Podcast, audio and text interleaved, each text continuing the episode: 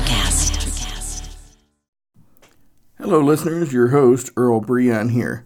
Today's guest is an outstanding individual. Mr. Michael Arterberry is out there doing great work in a great segment that needs more people like him doing what he's doing.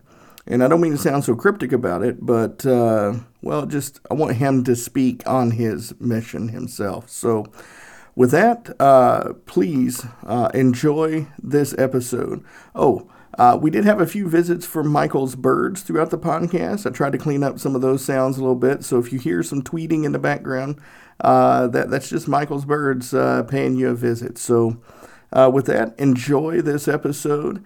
And I look forward to hearing your feedback on it. With that, here's the show. Well, hello and welcome everyone to this episode of the Burden of Command podcast. I'm your host, Earl Breon. Today, I've got a great guest, Mr. Michael Arterberry. Michael, thanks for joining us today. Yes, thank you. So Michael is he's the executive director and founder of Youth Voices Center. He's got a great career as a motivational speaker. He focuses on youth, really, from what I've been able to gather. You focus on youth issues. You've won a lot of awards for your work as a youth educator, and won awards for your work in combating prejudice and discrimination while increasing tolerance and acceptance within the community, which is work I love. That's kind of in lockstep with what me and my partner do.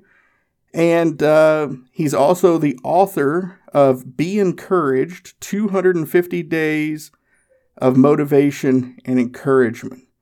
Michael, it sounds like you got a full plate, so thank you for making time to be with me and my guest today. Yes, I'm happy to be here, and I'm always happy to be able to talk and spread a positive message, especially during this time. Yes, and it is a rough time right now, and I'm sure we'll dive into that. But before we do, I want to start you off where I start everybody. The term burden of command, what does that mean to you, sir? All right. When I tried to dissect this burden of command, I first thought of it from the point of a father and a family, and then I wanted to kind of blended. So what I mean by that is the burden of command is being able to lead and be a good leader. But at the same time, I thought of a concept of how the teacher can never stop being the student. So the burden of command is being able to lead, but have a nice balance between when you get to a point where it may not be your sweet spot, being able to find someone to step up and help you to be a more efficient leader. No, I really like that. I like that a lot. That is a good answer. Because it's true. Because there's the old saying is as soon as you think you got it figured out, you really haven't done anything, right? Yeah. And so kind of continual learning and not being afraid to admit what you don't know. I like that. So you said you kind of had to really think about that a bit. Like what got you there? Were there any personal experiences that got you there, or how did you get to that answer? What I think that working with teenagers, I found during the work that there's so much that I learned from them in the process. With my work, a lot of it is rooted into walking them back through their stories and allowing them to take what they've gone through in their lives to become a catalyst for success. And what I find is there's times when we retrace their stories and they start to go into a specific area. I'm listening like, whoa, this young 14-year-old, sometimes what people are able to do to survive, especially if it's a real critical, traumatic situation, we can get very, very, very, it's an art. It's an art that people really start to be able to play it out in their lives. So I like to watch and see how they've been able to structure themselves to deal with a situation that may have taken another person under. Right. Well, and that's, you know, I mean, that's a valuable skill. And I like that because, you know, it's so true. You know, where I grew up, there's a lot of people who went through some of the same things I did growing up. And, you know, we took totally different paths. You know, they're dealing with a lot of issues. Some of them are strung out on drugs. Some of them have long records. And, you know, and I can't. Well, no, I'll take it back. I can. You know, I think for me, the big difference was, you know, I was actually raised by my grandfather. I had a strong, positive male role model that stepped in where my my biological father wasn't. And a lot of times I think that is the big difference, is having that strong, positive role model. So is that something that you've noticed too, is having that role model available makes all the difference in the world? You know, and I'm glad you kind of divulged some of your, we cut from the same cloth, Earl. I don't know your full story, but that little bit that you just served me made me realize that, yeah, we got some similarities, but you know, not only is, I think it's the male role models. I think that people have to be careful because we are products of our thought lives. Mm-hmm.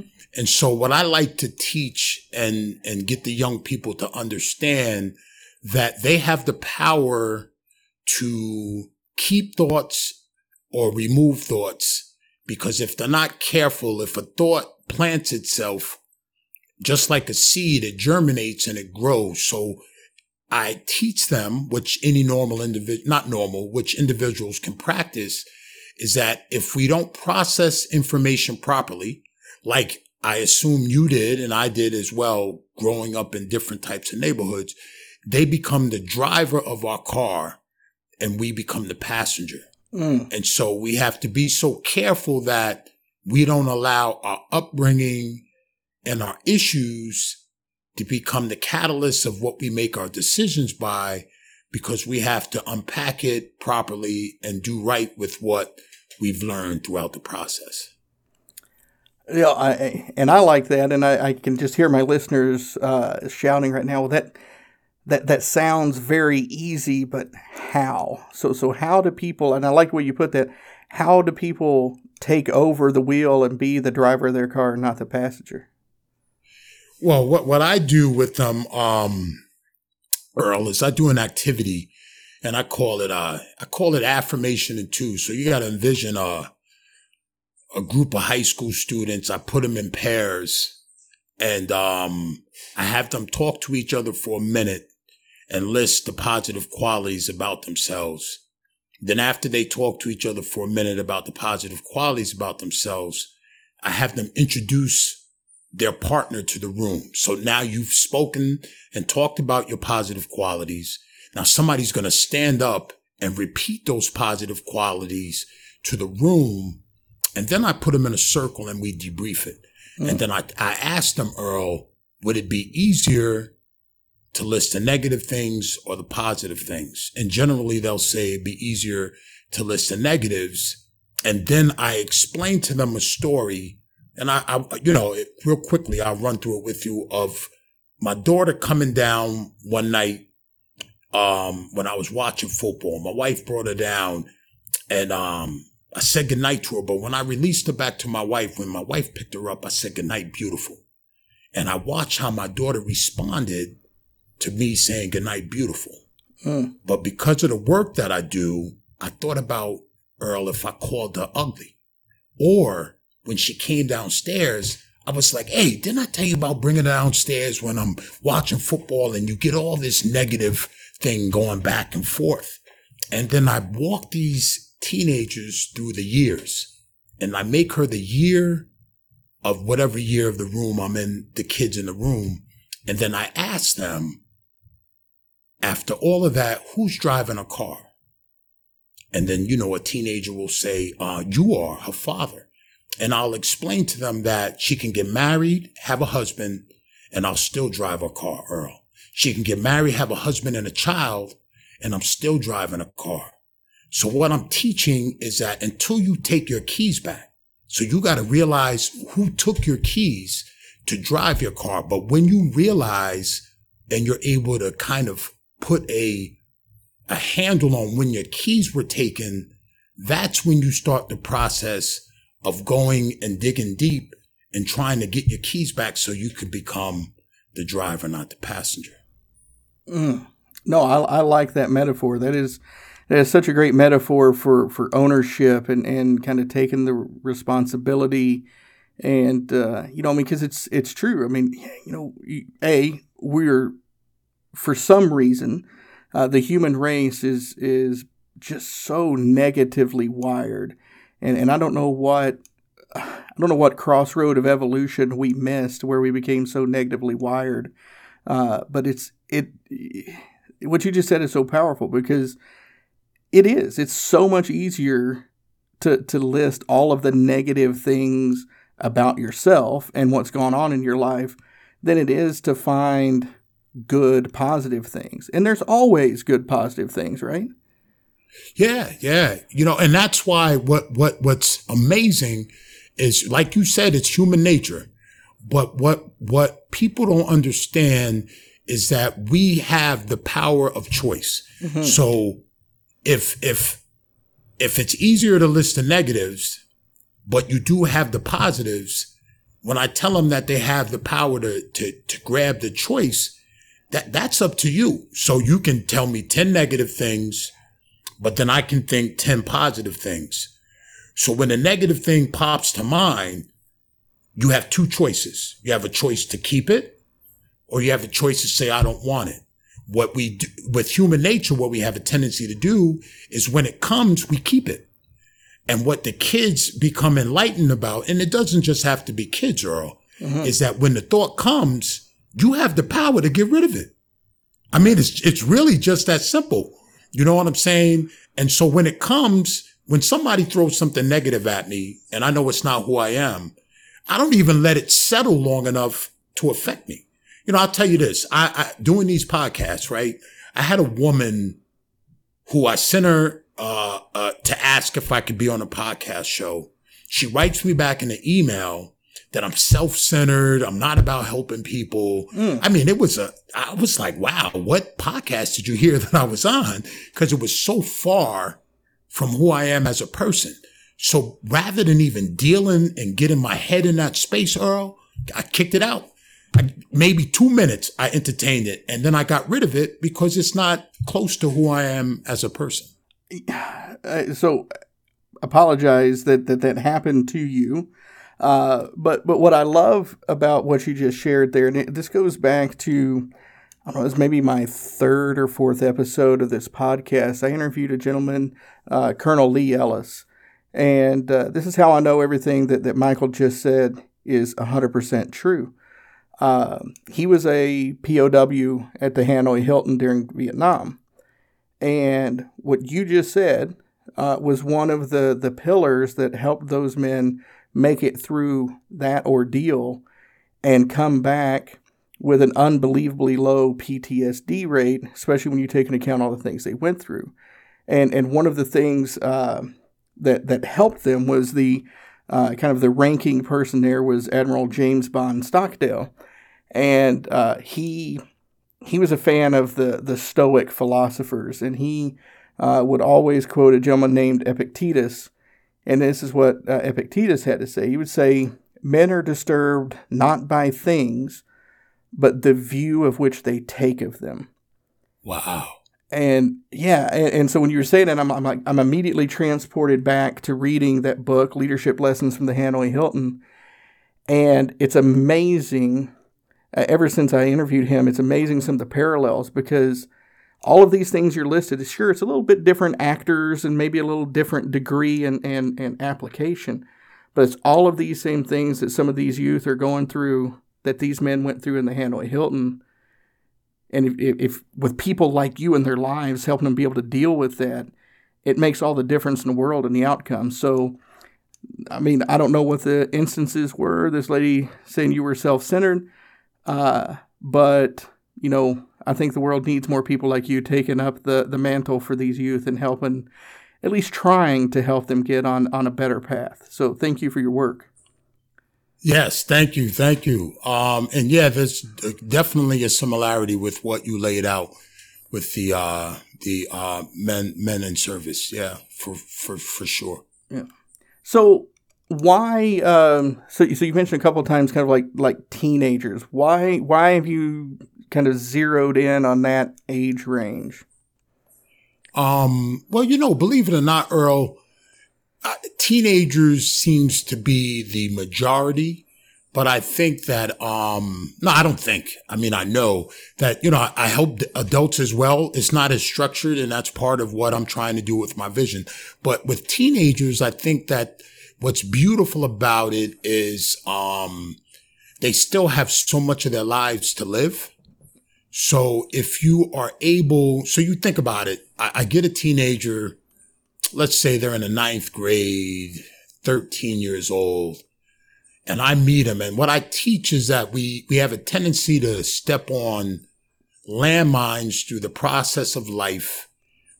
Damage occurs. We don't realize there's damage. And then our decisions are based on the damage, and we don't realize it. So you got a teenager running around making decisions on something that happened to them when they were like 7 or 8 years old. And then they come into the group and they gain revelation and insight on what it was, so that when they leave me, from that point forward, they can make it the objective to make better decisions because of what they discovered. Now, I say that because if I get a teenager, think about how much more of their life that they have to live, that it can be that much better quality because they are able to navigate and create a path that's consistent with what they went through rather than being reactive to what they went through. Mm. Yeah, no, I agree. And I think that's, I think that's one of the same reasons that, that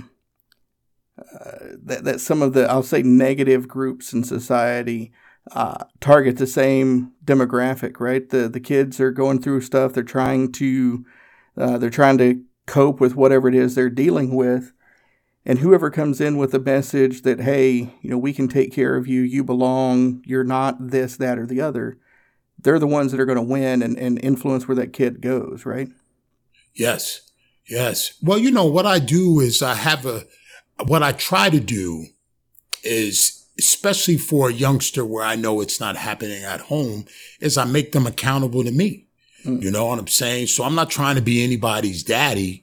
You know what I'm saying? But if I go to a group, and I'm in these schools, a lot of the schools I go into, it's not like I'm going to be there one time. The packages that they purchase with my program, I'm there for multiple visits, and I just let the kid know, listen, you know, all right, your mother and your father may not go to your guidance counselor, ask about your grades, but you better believe every time I walk into this building, I'm going to stop and I'm going to speak to your counselor. And so they get a little afraid and they say, you know, listen, if I can't do it for myself, you know, this guy, Mike, that's now my mentor, you know, maybe or not, maybe I'll be able to give some energy towards not making him feel or failing and having someone that cares about me feeling upset because I didn't put all my energy towards it. And how powerful is that? Just knowing that there's somebody out there that actually cares about how you turn out. Yeah, yeah. Well, you know, it's real powerful, and to the point where, Earl, to be honest with you, I call the young people that go through my program. I have 2 biological kids, so I got 2 of my own that I brought into this world. But I call all the kids that go through my program my surrogate children. Mm.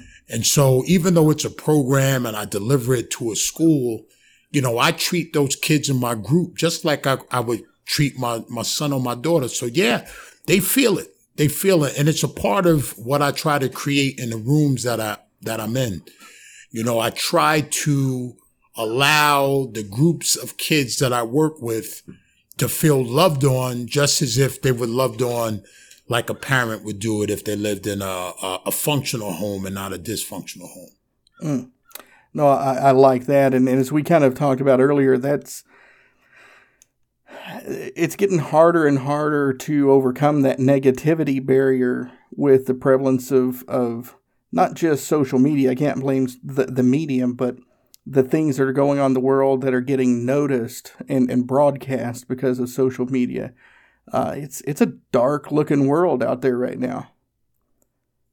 Yeah, oh yeah. And so, you know, what you have to explain to them, and what I explain to them is, you know, if you really want to get a gauge of where you're at, you know, so you're sitting around, and it's for you and I as well, you know, just look at your friends, look at your company. Mm-hmm. And your company and your friends are always a great indicator of where you are. You know, when you talk about being the teacher and the student we talked about in the beginning, you know, if you're starting to get stagnant in your life, or you feel like things are getting a little stale, look around. Mm-hmm. Look around. It'll start talking to you, and you'll realize, yeah, you know what? I need to change the scenery, and scenery meaning either my thought processes, or I need to change those that I'm giving my energy towards, because it's starting to bleed into my own life. Yeah. And that is, again, it's hard to do, but necessary. It's a process that I had to go through when I got out of the Marines, and I saw these possibilities that were opened up to me that I didn't think I had before. And I had to do the same thing. You know, I look around and I've got friends that are, you know, sitting around smoking pot and doing all this stuff. And you know, their aspirations were not much beyond, you know, becoming maybe a produce manager at a local grocery store or something. And yeah, I mean, I had to cut some ties with some of those folks. I still love them, but you know, they just weren't good for my environment. And I went through, you know, too big for my britches, called uppity. And, you know, I grew up in Northeast Tennessee and in the country, and, you know, I got called citified and all that kind of good stuff. And it's like, you know, okay, sure, maybe I am. I don't know why you're saying it like that's such a bad thing, because here I am. Yeah. But you know, I read a book. I can't remember if I read a book. I saw it in a movie. But if you don't have haters, Earl, you ain't doing it right. If the haters are the indicator that you're doing it the way you're supposed to be doing it. So, yeah, when they start calling you, you know, citified and all of that, that means Earl is on track and he's going where he's supposed to be going. Yeah. But that's just, yeah, no, I agree. But that's another one of those things about the age group, that teenage, you know, being in school and trying to impress somebody, whoever that somebody is. It's very hard to get kids to not have to be part of the popular crowd and do the things that the popular kids are doing. So how do you kind of get around that to get them to do what's right instead of what's popular? So we do a lot of work on self-esteem now. I know you ask a question, so I'm going to tell you what I do. So your follow-up question is how I achieve it. So check it out, Earl. This is what we do. What I do is I do a multiple list of activities. Like for instance, is I have them do a activity I call Who Am I? So they write down on 10 slips of paper a positive or negative word that describes them.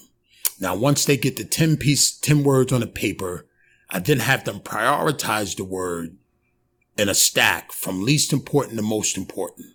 Then I run them through a script so that they read each word, see how each word applies to their life. I have them crumble it up after each word is read. And then after all 10 slips of paper are on the floor, I have them pick up the ones they want back, and then leave the ones that they don't want back on the floor, and then we process it. And so what I mean by that is I constantly give them the opportunity to self-reflect, engage, and find worth in who they are as an individual. But I don't leave them on a cliff. What I explain to them is this: we have to learn to be able to find value on an individual level, because that is powerful. If I'm able to feel valuable without having my friend group actually become where my value comes from, the friend group becomes the icing on the cake. And I think the work starts with the individual of getting to a place where you're able to be confident. You know, I suffered from a spinal cord injury, but I'm good now. Like I'm physically able. I work out 7 days a week, but walking long distances is tough for me. So when I go places where I'm doing a long distance, I drive I bought me a nice battery, motored, scooter. So I can put it in the back. Yeah, I can put it in the back of my car, pull it out and put it together. And it's beautiful because my kids play sports. But I'm telling you this because I'm a big muscular guy, and to get in that scooter and not be afraid to pull into places and have people saying, oh, look at the guy in the scooter. I had to do mental work, man. I had to do a lot of work to be confident to jump in that scooter and be able to endure that. Yeah. I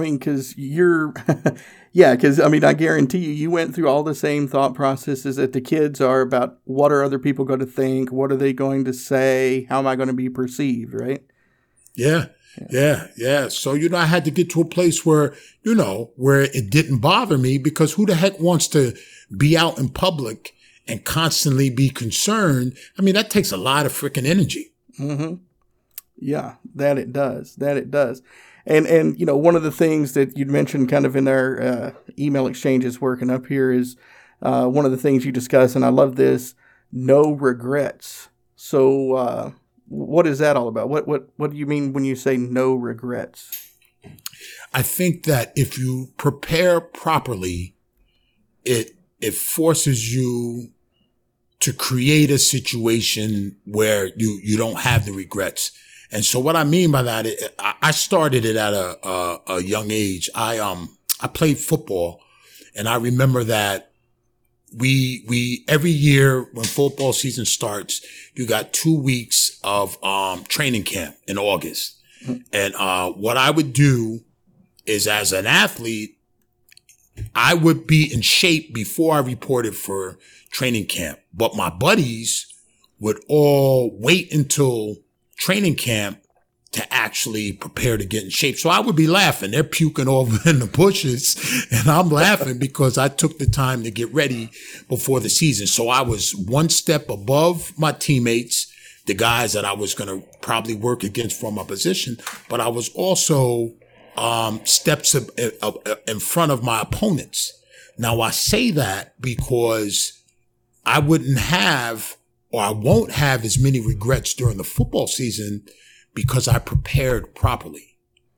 And so when I push regrets, I push the fact that we have to create a life of discipline so that anything we go after, we properly prepare, because when you look back over what you've done to get there, you would have hopefully turned over every rock and did whatever you needed to do to accomplish your goal. Mm. No, I like that. And it helps you, get a little bit more comfortable with where you are. Cause I get asked that question a lot, is like, is there anything that you would change about your life? And, the people that know my story, I've shared a few tidbits on here, my Marine Corps career got cut a little bit short because I served in the late 90s when they were kind of mandating the anthrax vaccines, and I had some adverse reactions from that. And people are like, not even that. I mean, you wanted to be a career Marine, and you got that taken away. And, they're always surprised because my answer is always, no, I wouldn't change a thing. Well, why not? Because if I changed one little thing, I wouldn't be where I am right now. Mm. And no matter how negative it is, who knows if that negative thing hadn't have happened to me, what I would be doing right now. I mean, if I hadn't had got sick from the anthrax vaccine, 9/11 happened shortly after that. I've got several friends that have been lost either in combat or to the veteran suicide epidemic. That could have easily been me if I hadn't have gotten sick. So right. I like that concept because I don't regret a thing that's happened in my life because I wouldn't be where I am right now if it hadn't. And so And that's got to be a hard thing to get youth to think about in the, that far in the future, right? Because they're still, they're still in school. They're still got their whole life ahead of them. Like you said, it's probably hard to get them to think about, being 30, 40 years down the road, thinking about the journey in between. Well, you know what I do, Earl, is I tell them a story about, I watched a documentary on HBO about this star basketball player. He came out, if you know anything about basketball, during the LeBron James era, and this guy called Carmelo Anthony, who played for the Knicks for a while. Now, I tell you this because the documentary shoots, and this guy is, now LeBron James is like the god of basketball, but this kid in the documentary was better than both these guys who eventually went on to the pros. But long story short, the documentary follows him. He gets pulled out of the inner city, lives with this woman. She's doing everything that needs to be done for him to be successful. But then the documentary takes a really crazy turn because he declares to go to the draft, but he doesn't make the NBA. So he ends up going to Europe to play in Europe, but never gets the NBA contract. So that the documentary kind of fades. It comes back on.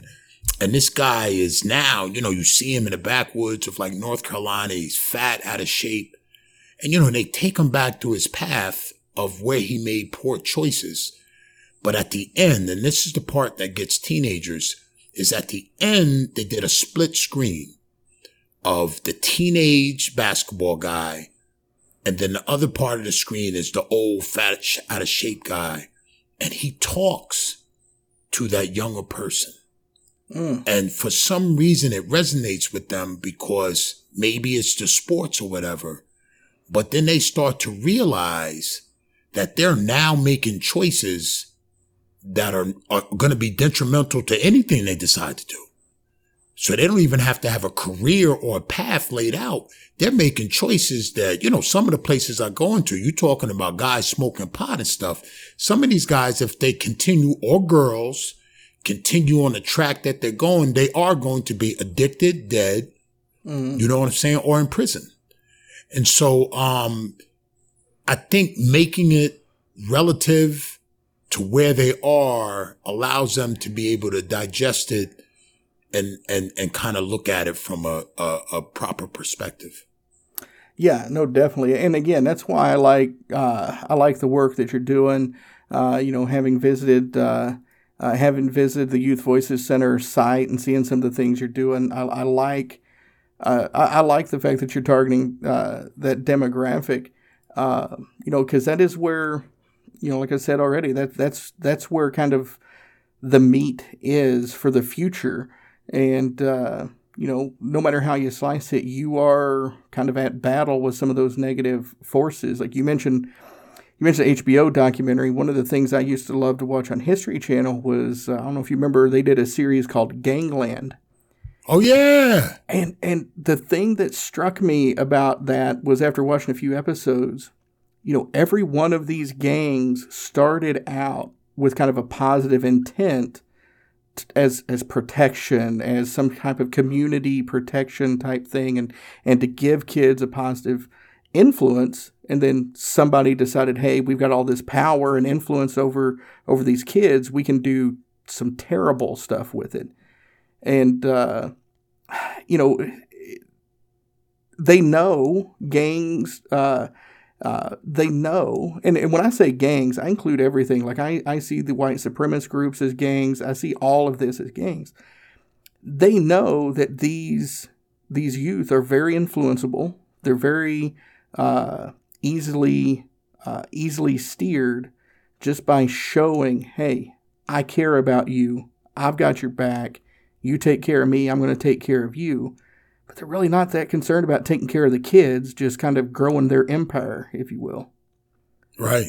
Right. Well, what I do with my program, and I laugh when I tell people this, but, I actually follow some of the guidelines of what a gang leader would do, except for I preach a positive message. Right. So I get them to react to me just like a guy would come in, and I even give them shirts.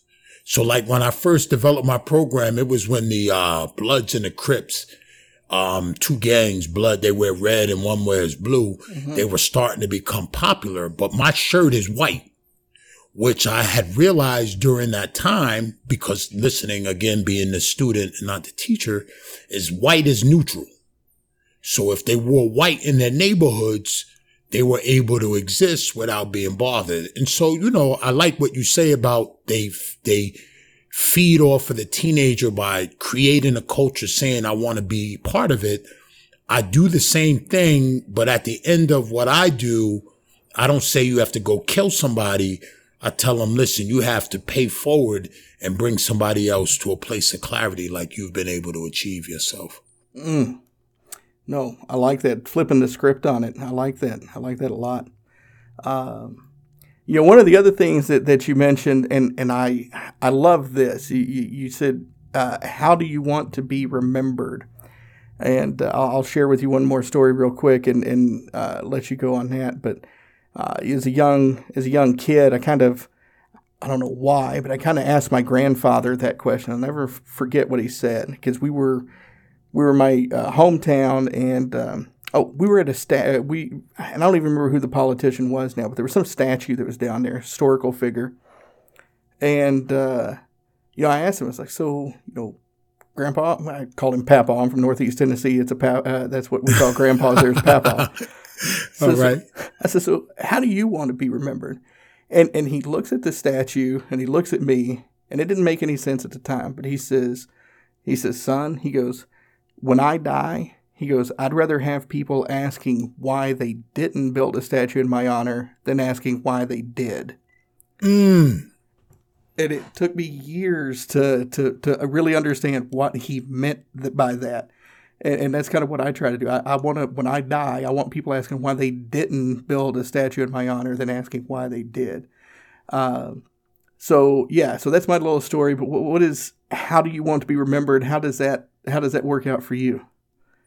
You know, let me tell you something, Earl, and it's a little similar to, I was going to call him by the name you call him, but we say your grandfather. But, you know, when I think about how I want to be remembered, what I like is for when a person, and this goes for anybody, not just me, so I may explain myself, but it could be for any individual, is how you leave another person. You know what I'm saying? But it can't be fake, and it has to be organic, and it has to be authentic. But I want, once I finish speaking to a person or any interaction with a person, I want to leave them with a feeling that they've been touched. You know what I'm saying? Like when we leave each other, like, whoa. There was something about that guy that really, really touched me. You know what I'm saying? In a place where, you know, and not to be inappropriate, but like, you know, touched me in a place that people don't really, really go there. You know, like the podcast that I did just finished with, which warmed my heart, is a young lady says, I never cry, but 4 times during the podcast interview, she cried. Mm. And so I didn't do it on purpose. I just was being myself. But that's how I want people to remember me, Earl, that I was able to touch them and make them feel like, wow, you know, this dude is something about him, but I can't put my finger on it. Well, you know, I'll tell you this, like, your voice and your answers, you carry a lot of care and concern just on your tone of voice and how thoughtful you answer and when we talk about these things. So that makes perfect sense, because you can definitely tell that you care about what you're doing. So again, I really appreciate that you're doing the work that you're doing. Wow. Well, thank you for, you know, giving me the opportunity to speak on your platform. You know, that's paying it forward for all of us. If we continue to work in these circles, you know, everyone gets the ability to benefit. Yeah, no, Definitely. And I'm hoping a lot of people hear this and listen and go check out. I will have the links to your websites and to your social media platforms so they can connect with you. One thing that we kind of talked about there, and like I said, is in kind of the wheelhouse, what me and my partner do is the combating prejudice and discrimination and kind of helping teach tolerance and acceptance. I'll just leave this kind of an open-ended question for you. How do you tackle that topic? Oh, wow. This is sweet. You're going to like this answer, Earl. So listen, this is what I do. When I go into schools, so say you're the principal, when I get 25 to 30 students at a time. So the first thing I do is I have the principal pick out of the 25 to 30 students. I want everything represented in that room. So I want the white, black, Latino, honor roll students. So my group, right before anything is done, is already multicultural. But I do this activity, which I call concentric circles. So, Earl, I have an inside circle facing outward, an outside circle facing in. So they have partners, and I rotate them 5 times, and I give them 5 different subjects to talk about to each partner. First thing I have them talk about is a person you admire and why you admire them, qualities you look for in a friend. If you had the power to change something in the world, what would it be and why? A time that someone hurt you, that you trusted, and then a time that you lost someone you really cared about. So imagine you got this group talking to 5 different people. Remember the makeup of the group, and then I pull them out in a circle, Earl, and we debrief it. First and foremost, you got to remember these are kids from the different walks of life. When we finish those 5 questions, the first thing that happens when we pull out is I ask them, do they feel it? And Earl, after these kids have just become transparent with these people from other races and so forth, their whole room shifts. Now, the reason why it shifts is because when they come in that first morning and they look around the circle, everybody is just a face. See, you walk in, it's a black face, it's a white face, it's a Latino face. But after doing those 5 questions, each one of those faces now become people. And we start to build off of that. I explained to them that if you only have white friends and you guys talk about blacks, your only definition of a black person is from white friends. Mm-hmm. So it becomes stereotyping. And so I do that with each group. And so what we do is we explain to them that you need to treat people like people rather than treating people like faces. Mm. I love that because, and I'm not sure if you've ever read the book or not, but it's a fantastic book. The title is a little off-putting to most folks, but I really wish that they would get past that and read it. But it's a book called On Killing. It's by a gentleman named David Grossman, and he is he was a Army colonel, and he's a psychologist. And he one day somebody asked a question: what does it take to get one human being to be able to kill another human being? And that was a question that really intrigued him. So he set out to do a ton of research. And he said, he lays all the research out there. He goes, but at the end of the day, the research, it points to one very simple answer. The only way one human being can kill another human being is to stop seeing them as a human being. Wow. Yeah. He goes through the wars, and he talks about the genesis of a lot of the racial slurs that we have right now across the world, because I think that's one thing as Americans we don't really see is that, they have racial slurs for us too, it's a coping mechanism. When we use those racial slurs, it's to help us not see that person as a human being. And then whatever egregious thing we are about to do becomes easier because it's not a human, it's whatever you use. So I highly recommend, not just you, but everybody listening, check out that book, On Killing by David Grossman, because your exercise there was I mean, it was beautiful, because that's the key, is to keep seeing people as people. So I like that a lot. Yep. Thank you. Thank you very much.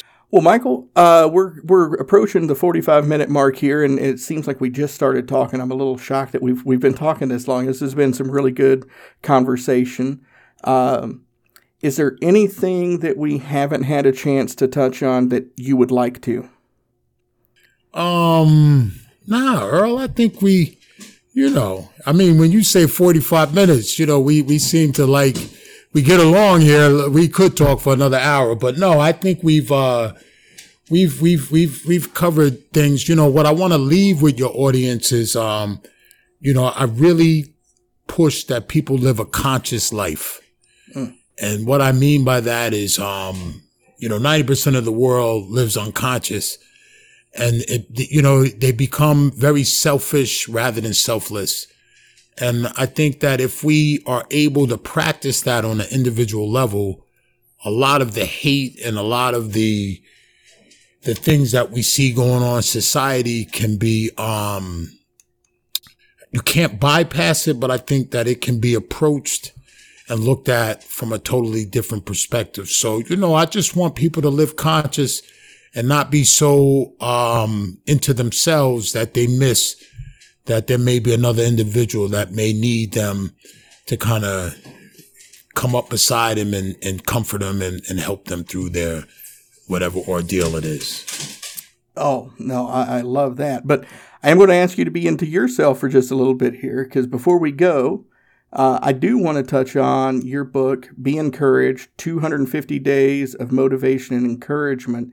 Can you give the listeners kind of a brief, synopsis of what the book is about and why they should pick it up? Yes. The book is about, it's written devotional style. So you pick a page, you read a page, and you get ready for the day. Right this morning, I'm transferring it over to an audio version. And I say that because as I'm reading the pages, I realize that people have a tendency to sometimes feel as if they're isolated and what they're going through is something that is only them.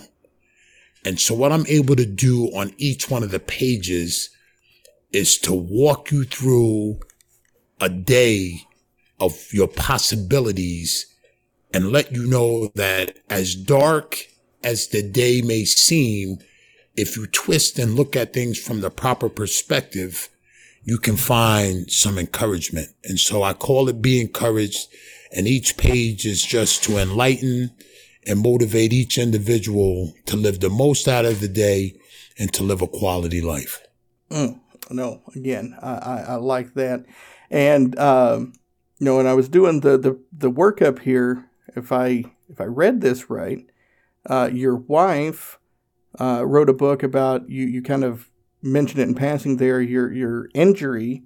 Your wife wrote a book as well that kind of covered that. Oh yeah, it's called God Was Holding My Hand. It's a book my wife wrote about my life story. When you were talking about a little bit of your upbringing, it goes into some of the things that I had to overcome growing up. I had a spinal cord injury, which changed my life. But, of course, I was able to adapt and keep moving. And I had a real spiritual experience during the time of my surgery. So it's a nice book to kind of lay out, especially after hearing me speak to you. It gets a nice backdrop of who Michael Arterberry really is. Outstanding. Well, I'll go ahead and link that in the show notes as well. And, we have to get her on here if that's something that she'd be interested in. Yeah. I'll pass it on. And if she, she's a little shy. She likes to work in the backdrop, but I'll pass it on and we'll see what she says, Earl. All right. Sounds good. Well, and you know, again, I agree with your earlier statement. I think you and I could chat about this for another hour or so. I think we pretty much just scratched the surface. So I'm a little sad that we've went as long as we have, but you know, again, I love the work you're doing. Keep it up. Really think it's worthy work, and we need a lot more people doing it. So thank you for that. All right.